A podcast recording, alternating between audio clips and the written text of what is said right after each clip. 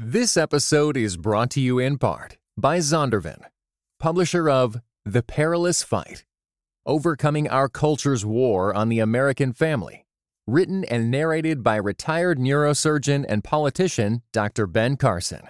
Available now everywhere you get audiobooks.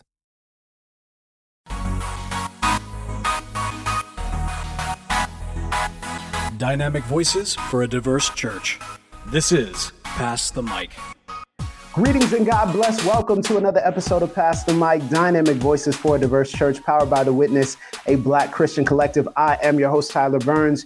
You can follow me on Twitter and Instagram at Burns Clan. Please follow at your own risk. And joining me today is not Dr. Jamar Tisby. I boxed him out for this. I wanted this interview all to myself. I'm kidding. Jamar had a scheduling conflict. He could not make it today, and he is going to be kicking himself because we have a special, special guest joining us today. We have Mr. Will Jawando, who is with us. He is an attorney, an activist, a community leader. He's been featured in so many different publications. Um, he's been called by uh, Congressman, the late great Congressman uh, John Lewis, as the progressive leader that we need. And most famously, he served as a staffer in the Obama Senate and White House. And he is the author of this book, My Seven Black Fathers Will Jawando, sir, thank you so much for joining us here on Pass the Mic. It's great to be with you, Tyler. Thanks for having me and thanks for your ministry, man. Really appreciate it, all of you. You know, I, I outside of doing this, I'm a pastor, and this year for Father's Day, my church uh, got me a little basket. We have uh, my wife and I have two young children, four year old daughter and a three year old son and they got me a little special basket for Father's Day. You know, the Black Church is so big on honoring and mm-hmm. uh, loving leaders. yeah, exactly, exactly. And um, so, so I, I opened this bag as I'm getting ready to leave the church because in the middle they gave it to me. They surprised me with it in the middle of church. I have to preach still, and so afterwards we're headed home and I open up this uh, basket and and I see a travel pillow, which they know I travel so much. I see a gift card to my favorite coffee shop, and then I see this book, My Seven Black Fathers. And I remember I looked at it and knowing your name politically, I said, I know this is going to be good, but I have to be honest with you. I was surprised at the title. I was mm. surprised at the title. You talking about fatherhood and family and mentorship what made you talk about seven black fathers instead of all the other things you could have talked about politically, socially, racially? You kind of encompassed all of it here, but why fatherhood and mentorship?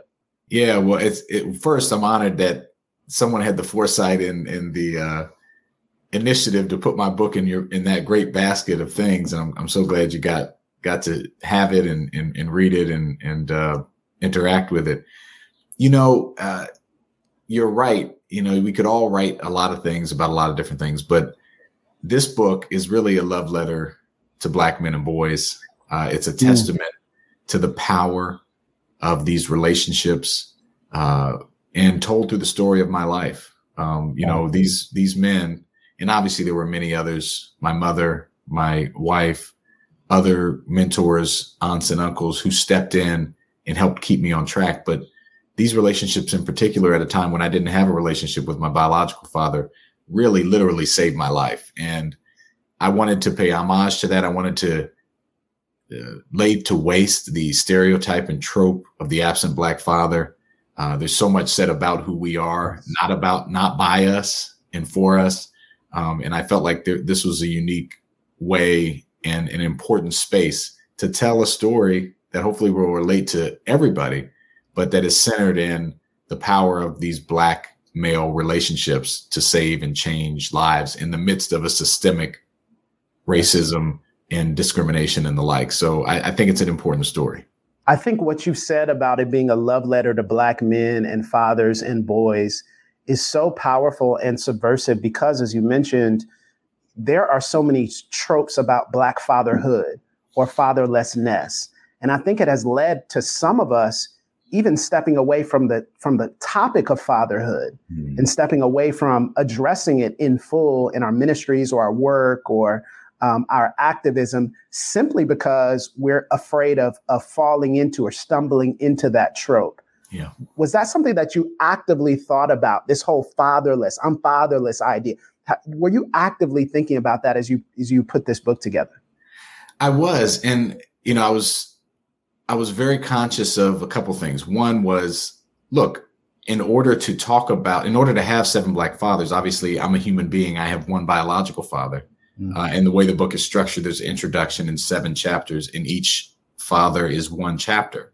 My biological father, Olayinka Jawando, is the last chapter. My stepfather, Joseph Jacob, is the first. They are the bookends. Mm-hmm. And, um, but I would not have um, probably needed so urgently the interaction from my other seven, my other black fathers, if I wasn't uh, estranged from my biological father early on in life, you know, and, and, he was in the house from until I was six years old. I called him an absent presence, um, but we just didn't have a connection. And so I, I really was conscious of both the fact that I needed these relationships because I didn't have the interaction with my father early on, but also that they were all different and they were all very powerful and they all gave me different things and that they literally were fathering me. I think that was another thing to be conscious about is expanding the definition, right? I think we have a narrow, Ooh. not only are we scared to talk about it, because if we have an absent father, if we have something that went, you know, not ideally, we also think about it very narrowly. So I wanted to expand that definition, but also talk about all the great things and ways that in a call to action sort of way that we can engage with each other in the midst of all that's going on in our community. Can you talk about this study that was done on the power of having mentorship figures or father figures in the lives of Black children when they have the same exact yeah. life experience as uh, white young men and white boys. Can you talk about that study that apparently you were a part of that study? Is that right? I was, yeah. And uh, everyone born in this country between 1978 and 1983 was in this study. Every child. There were 20 million wow. of us born in that window in that five year period. Um, and this study looked at in a longitudinal way all the information you know you learned from the census. So where are these kids born? Uh, what's the level of education of their parents? What's their family composition? One parent, two parent household all those things you learn from the census and match that up with IRS data. So what were these families making? What was their gross income? And then looked at them over time, 35, 40 years. So these children, where are they now? And mm. one of the things, it showed a lot of things. You can imagine with that big of a data set, it right. showed a lot. right. But one of the major, you know, really uh, kind of overwhelming stats from this uh, research project was in 99% of census tracts, black boys and white boys from the same neighborhood with the same relative backgrounds, you know, one parent, two parent household, same level of income, same level of education. So all the excuses we hear for why some people do well and others don't right. uh, were controlled for. These black boys and white boys had wide earnings gaps 40 years later. And the only thing different was their race. Um, and mm. And so I think it it put a fine point. It was devastating in the sense that that's true in 99% of the country. There were these 1% census tracts, uh, of which I grew up outside of and my mother worked in, uh, in Silver Spring, Maryland, where there that was not true, where what we would hope to see were black boys and white boys from the same neighborhood, same income when they're born, same family structure, are doing similarly well 40 years later. And that was only true in wow. 1%. And I called them these black boy safe zones. And I grew up outside of one and my mother worked in one. And one of the statistically significant uh, features of these zip codes was that they had a larger percentage of working class black fathers in them. Mm-hmm. So not mm-hmm. the fathers of the children themselves, but just these men were present. And one of the ways I realized how to frame my book was that I realized I had met four of my seven black fathers in this zip code. Hmm.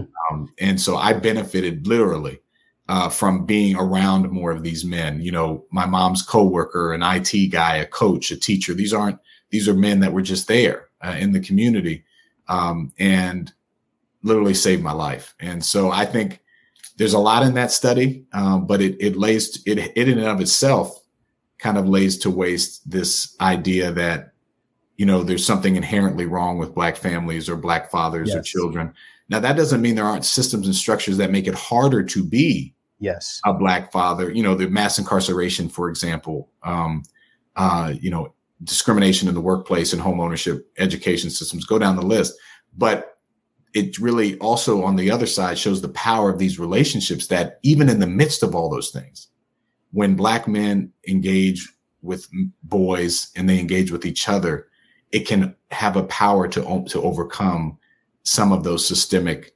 inequities. And that's the story I'm trying to tell. And another balancing thing I was very aware of, because this isn't a pull yourself by your bootstraps. Right. right. I, you know, I did it and you can do it too. No, it's right. We have to fix the systems and structures. But despite that, we there's something we can do too. Um, and and that was my story, and that's that's what I try to tell. I love how you walked two tightropes that I think are very difficult. I think that tightrope of not being a pull yourself up by your own bootstrap story, but also being this clarion call for how important we are in the lives of the boys and, and the young men in our community. That's a tricky tightrope to walk in and of itself. Mm. But then I think the, the second thing that I found striking is the range of Black men that you profiled. Right. And I think there's this level of it is heroic what they have done in your life, but they weren't all the same type of Black right. man. Right. You know, there's they're not all the same stereotypical sitcom figure. They're right. not all the same. I mean, you have everyone from President Obama to you know some of your teachers to someone introducing you to art. You know, you, you're just hearing a lot of different types of black men. Can you talk about that range? Because again, that's another trope, right? So the trope of oh, we're all fatherless and you know everything's broken down because of of, of internal community pathology. But then there's this other trope of well, all black men are like this, and you kind of show a wide range. I was that was another thing that fortunately my life experience lent itself to that point that these men are all very different none of them are perfect. You know, you have a, everything from a president uh, to you know to an IT manager at my mom's job who's a who's a immigrant from Nigeria, Dean Sanwuya, who takes me on my first trip to my father's homeland. To Jay Fletcher, the wow. the openly gay black reporter who exposes mm-hmm. me to the arts and and uh, so many things that I wouldn't have seen. The diversity of who black men and black people are um, you know, Wayne Holmes, the who who in and of himself is an enigma. You know, he's the six six offensive lineman, yes. all American football player, but who's also a a gospel singer um, and a uh, you know just a a great great youth pastor and coach and uh, who has a you know huge role. My stepfather, who's a someone who doesn't have a college degree, is a printer by trade, who is the first black man to give me attention my fourth grade math teacher, Mr. Williams, who teaches me how to tie a tie and helps me deal with bullying. Um, all of them different. Um, all of the the t- length of time that I knew them was different, right? And when I met them, that's yes, the other point yes. here. Is you know I know Mr. Williams in fourth grade for nine months. I never learned his first name until I'm researching this book 30 years later. Uh, but he had a huge impact on my life. I meet President Obama when I'm in my mid 20s, trying to figure out how to balance being a father, a husband, um, and a public policy professional, and, and help to help change the world. And he's really helpful in that stage of my development. So part, part of the point is to show the diversity of who we are, to you know counter all the lies that have been told and continue to be told about us in the single narratives, but also to signal to ourselves it's an internal and an external conversation, and it's internal in the way that you are worthy, you are enough you mm. have something to give. You have something yes, to sir. offer. Each of us does. Um, and it could be in a moment or it could be over a lifetime, but we all have something to give and to and worthy to receive. You know, I have to tell you, when I saw that on the uh, Tamron Hall show, when she brought out Mr. Holmes, I believe yeah. it was. Yeah. Um, he is he towered over you. That was not prepared for that. Yeah, you know, yeah. it was like wow. You know these this range of black men. But you talked about Mr. Williams, and it made me think when I was watching that interview. Um, I believe he was the one who taught you how to tie a tie. Yep. And you know, he, he's he's also that was his his second career. That was not his primary career. Yeah. Um, it made me think back. And I have to be honest with you, I, it struck me. I don't think I ever had a a black man as a teacher. Right. I don't think I ever had a black male teacher. Yeah. And I know I had a black woman who was a teacher. I think one, maybe two, um, but I never had a black man as a teacher. Yeah. you talk about what that does to a child when a black man is able to come alongside in that authority position, but also in a mentorship way and guide and teach life skills. Because one of the things I know about us as a community is that we never just do the thing we're asked to do. Right. We always do more than that. Right. We always we always add a little bit of, of ourselves into that because we see more of what we can do. Can you talk about what that representation means to, to black to young black men? Well, it's uh, it's transformative. Um, you know, you're not alone. Unfortunately, it's one of the calls to action that I put forth in this book as well. Is that not only those relationships powerful, and are that my seven black fathers did this for me. They are doing it for young men and women in our community across the country, and we need to enable more of these relationships through mm-hmm. personal interactions, committing ourselves to do that, but also programmatically in policy. You know, black male teachers are only 2% of the teaching workforce, 2%. So Mr. Williams and other black male teachers and educators wow. that are out there, they're literally unicorns. They are they are something that are rarely seen. And um, and he was my only one, the only one I would have uh, in class. And uh, when he comes in, he's almost uh, like a superhero type figure. You know, he comes in with his yes. suit and tie and his briefcase, writes his name on the board. And, you know, all of us are like, who is this guy? Like first black person man I ever saw wear a suit and tie every day. Hmm. Um, you know, not going to church or not going to a special occasion, but every day. And he just was mythic. He looked like Morgan Freeman, you know, he had these, these beauty marks and brown skin, the little bush, you know, a young Morgan Freeman. He came in and he wow. just and he was just like we were like, who is this guy? And we we had to listen to what he had to say.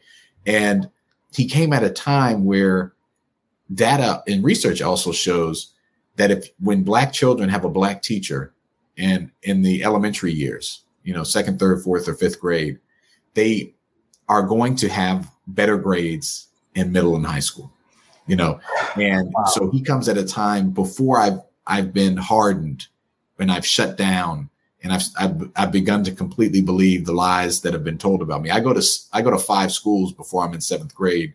I'm pushed around, uh, you know, recommended for special education, recommended to be on on Ritalin uh, and other drugs. And my mother, thankfully, advocates for me and doesn't allow that to happen. But I, I've had a really rocky educational journey both before and after Mr. Williams. But he was this oasis um, that spoke life and gave me confidence. And not just me, my classmates taught us to work together, taught us about our inherent value. And uh, we need to make sure if you're a principal, if you're a superintendent, if you're a, a, a resident, you need to be advocating for programs and policies that recruit, retain, uh, and compensate black male teachers because they are lifesavers in the classroom. And uh, black women teachers have a similar effect. But for black boys in particular, black male teachers uh, have a dramatic impact on their future success. How has the um, writing of this book caused you to to ponder your origin story? Because I know you talked about again one one of your your seven black fathers coming and and and taking you back home, mm. right? How has it caused you to ponder your origin story? What was that trip home like for you? Um, and what was it like for you to engage with culture in a way now knowing some of the things that you knew at that point? Yeah, it's uh it's interesting because you know we all have an origin story, and as Black people in this country, uh, it, it, it can be complicated. Um, yes. and you know whether we are the sons or daughters of those who are brought here through the transatlantic slave trade, or we are the son or daughter of black immigrants who migrated here for in search of opportunity, like my father, yes, leave, leaving a war torn Nigeria in the early 70s to study. Um, we all have a the same roots, right? Uh, we we all come from the continent of Africa. There, we have all been told lies about our history and who we are, um, and been intentionally dehumanized in order to prop up the system that has built this country.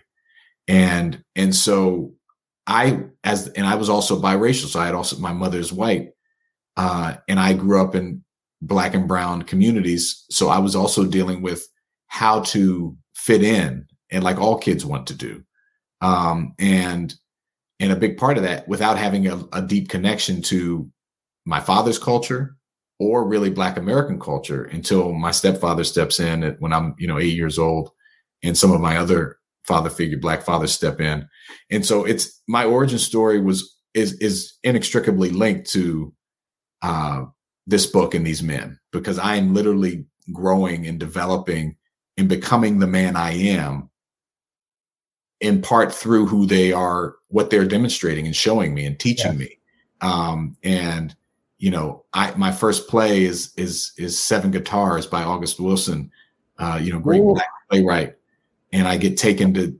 Broadway to see Viola Davis in the mid 90s before anyone knew who she was in that play by Jay, by one of my black fathers. To this day, I love black theater and, and art, you know, so you can't disconnect it. Um, so it was wow. teaching me who I was and who I aspired to be, but also giving me context and, and skills.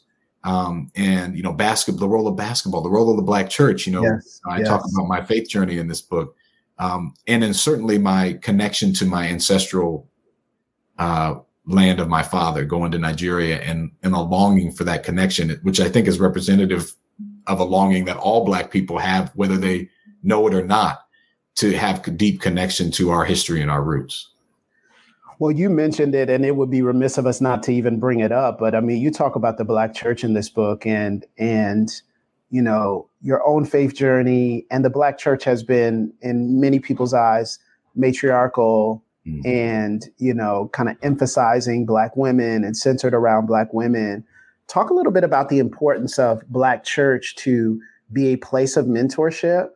And really, I, I, before you even talk about that, I would love to hear you share with our audience some of that faith journey and mm-hmm. what that's been like for you and how you have now come to um, understand in retrospect some things about your faith that may have been different than before. Um, but then also, can you talk about how important it is for the Black church to be um, central in playing that role in male mentorship in young Black boys? Yeah, that's a that's a big question. I mean, you know, I talk about my journey. Uh, I grew up. My mother was a you know what I call a white glove Catholic. You know, um, yes, you know, yes. She had two two uncles, two of her older brothers. She was the youngest of six. Were priests. They left home in Kansas at fourteen to go study at the seminary. You know, that's how they did it back then. And uh, her old her her oldest brother is, is to this day was a is still a Capuchin priest and spent 30 years in Papua New Guinea as a missionary. Great man, my favorite uncle. Cool, wow. the best stories. So I grew up Catholic um, in that tradition that kind of Midwestern white Catholic tradition. And one of the downsides to that tradition is that there's not really a lot of excitement and connection at a young age. You know, you have right. to you kind of have to come to it later, I think, to the faith. I knew that God existed, I believed in him, but by the time I'm in my early teenage years, I don't really have a a deep connection or relationship, a personal relationship with God, so to, to so to speak. And and I talk about how I come to that uh, almost like my conversion, my my Saul to Paul story, um, where uh, because of my interest in a, a next door neighbor, a girl, uh, and, and, and, won't God take something that you meant for evil or, or, and turn it around? Come on, Dad. I, I get drawn into this, uh, you know, Bible camp, and, and where we go away um, at James Madison University, and I really have my first experience with the Holy Spirit in a deep way. Wow. Uh, and and am just brought to tears. Uh, and I I know in a corporate worship service where a woman, a black woman, is preaching something I'd never seen, wow. and I'm like, I got to investigate this further. So when I come back from that experience, I start going to church, a Baptist church, um, Mount Sinai Baptist Church here in Washington, with my aunt and uncle, my stepfather's brother and sister. Um, and I get up and start doing that from age 13 on. And uh, that, you know, that's really, I end up getting baptized at that church and starting to get involved. And I describe that in the book. Um, but it's really an important part of my development because, but for my stepfather and but for his brother, they give me my authentic connection to not only a huge part of Black American identity, the Black church, but also my personal growth and connection to yes. God. Um, yes. And and they mentor and guide me uh, in in my early faith journey, where I'm developing my personal relationship with Christ. So um, they're inextricably linked, uh, and I think we be do well to remember that. And you know, with our mentorship programs, our rites of passage, and all that, uh, I think the church has has and will continue to play a big role. Yeah, that was so just encouraging to read and to hear, and uh, moved me deeply um, to hear your journey. And as a pastor, and as one who is a, the son of a you know of a pastor and the son of a black church, you know, just just being just seeing how transformational it can be um, at a young age is just so powerful.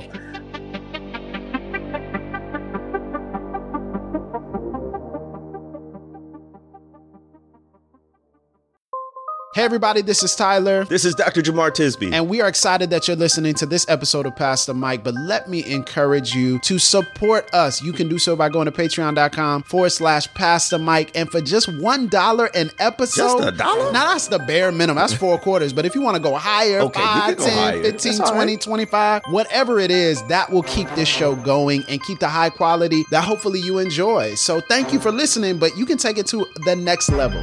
Patreon.com slash pass the mic. We appreciate you. This episode is brought to you in part by Pittsburgh Theological Seminary. Pittsburgh Theological Seminary students are grounded in faith and formed in community. PTS students are preparing for ministry with Master of Divinity, Master of Arts, Doctor of Ministry, and certificate programs. Begin your master's or certificate program in person or online Financial aid is available. Visit pts.edu/admit.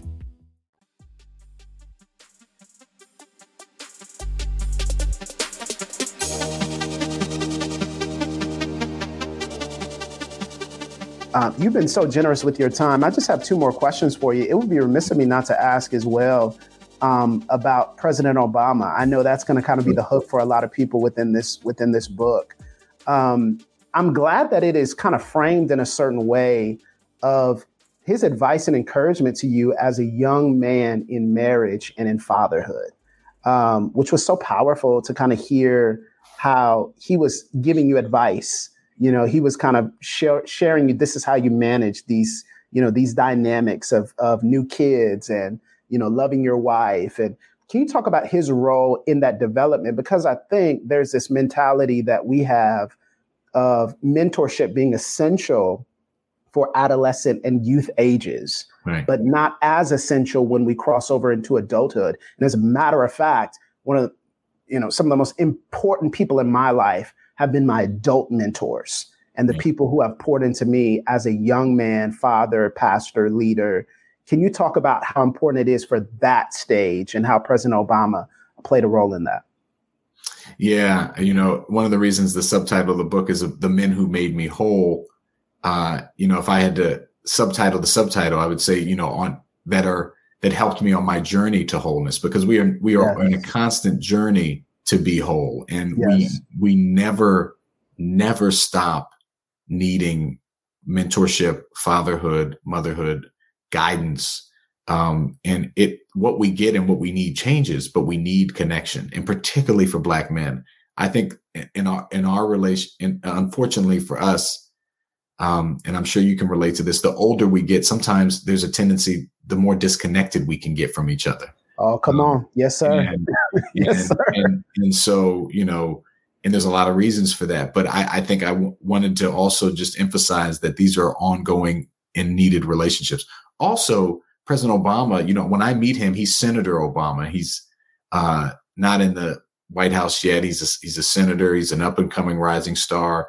I, I, my first meeting of him is probably when a lot of people who will read this book has have, came to know him when he gave this rousing speech at the Democratic National Convention yes. in 2004. Ooh. You know, where he says, you know, we're not a black America or white America, we're the United States of America. But he also said we need to eradicate the slander that a black youth with a book is acting white.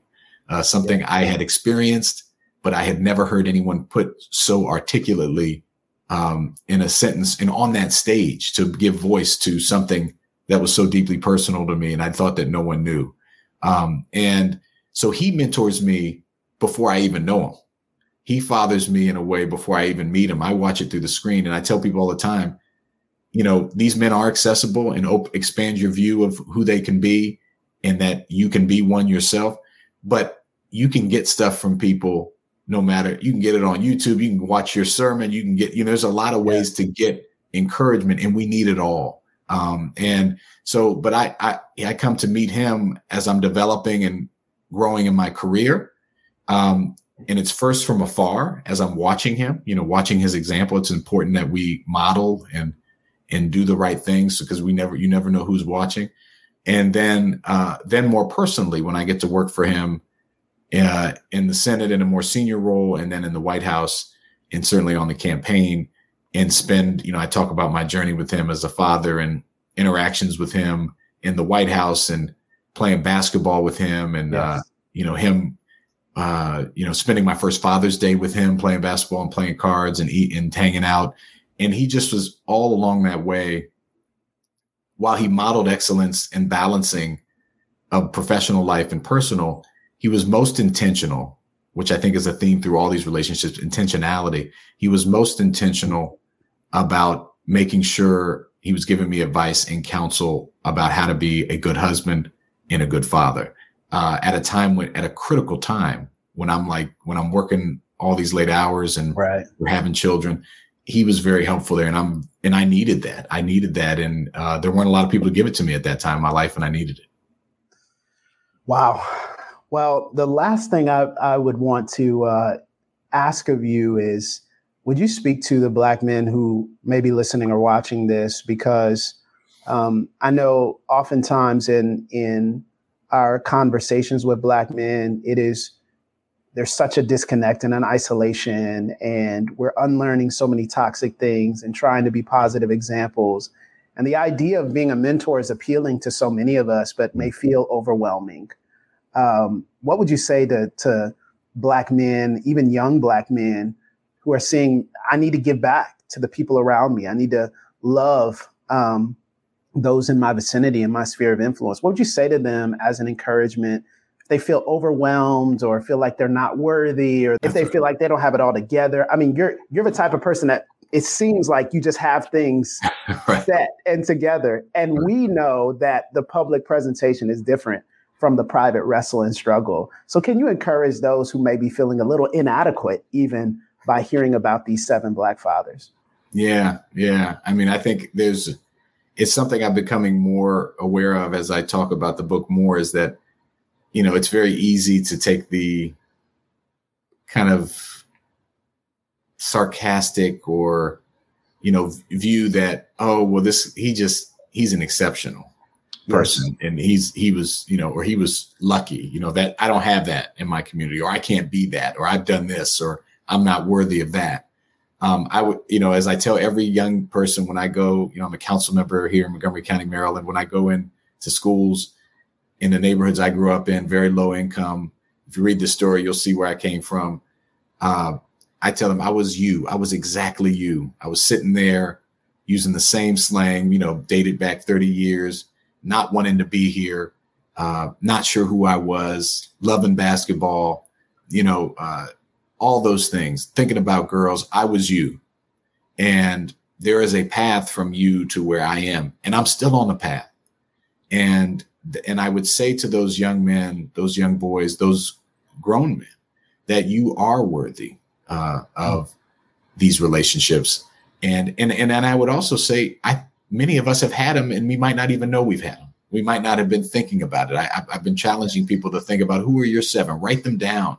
If they're alive, contact them. If they're not alive, contact their next of kin or someone in their family. Uh, I missed Mr. Williams. I didn't get to tell him what he meant to me. Uh, he died in 2019, but I found his daughter and his grandchildren. Um, and most of these men, they did not know that the ones that are alive, when they heard I was writing this, they did not know the impact they had. Hmm. And, and that in itself proves that we all have an ability to connect. Um, we have to be think, believe we're worthy of it, but also believe that we have something to offer because you do.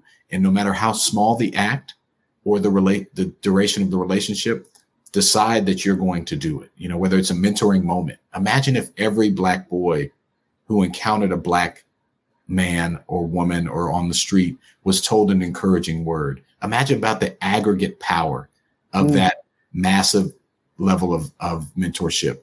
Not it wasn't just one person, it was all of them together. Yes. And you you have a role to play in that. All of us do.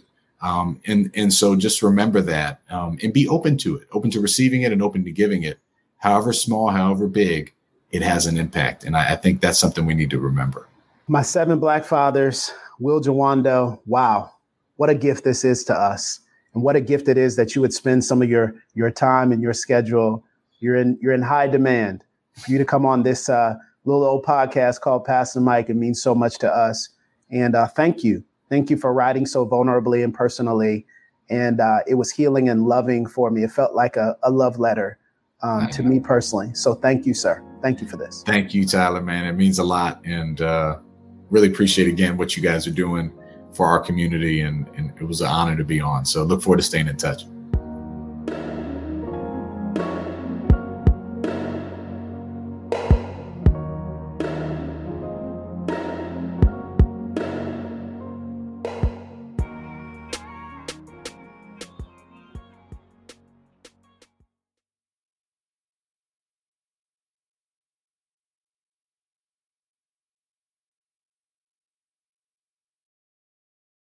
This episode was brought to you in part by United We Pray. United We Pray is a podcast devoted to praying and thinking about racial strife, especially between Christians. Come join us in praying for the unity of God's people.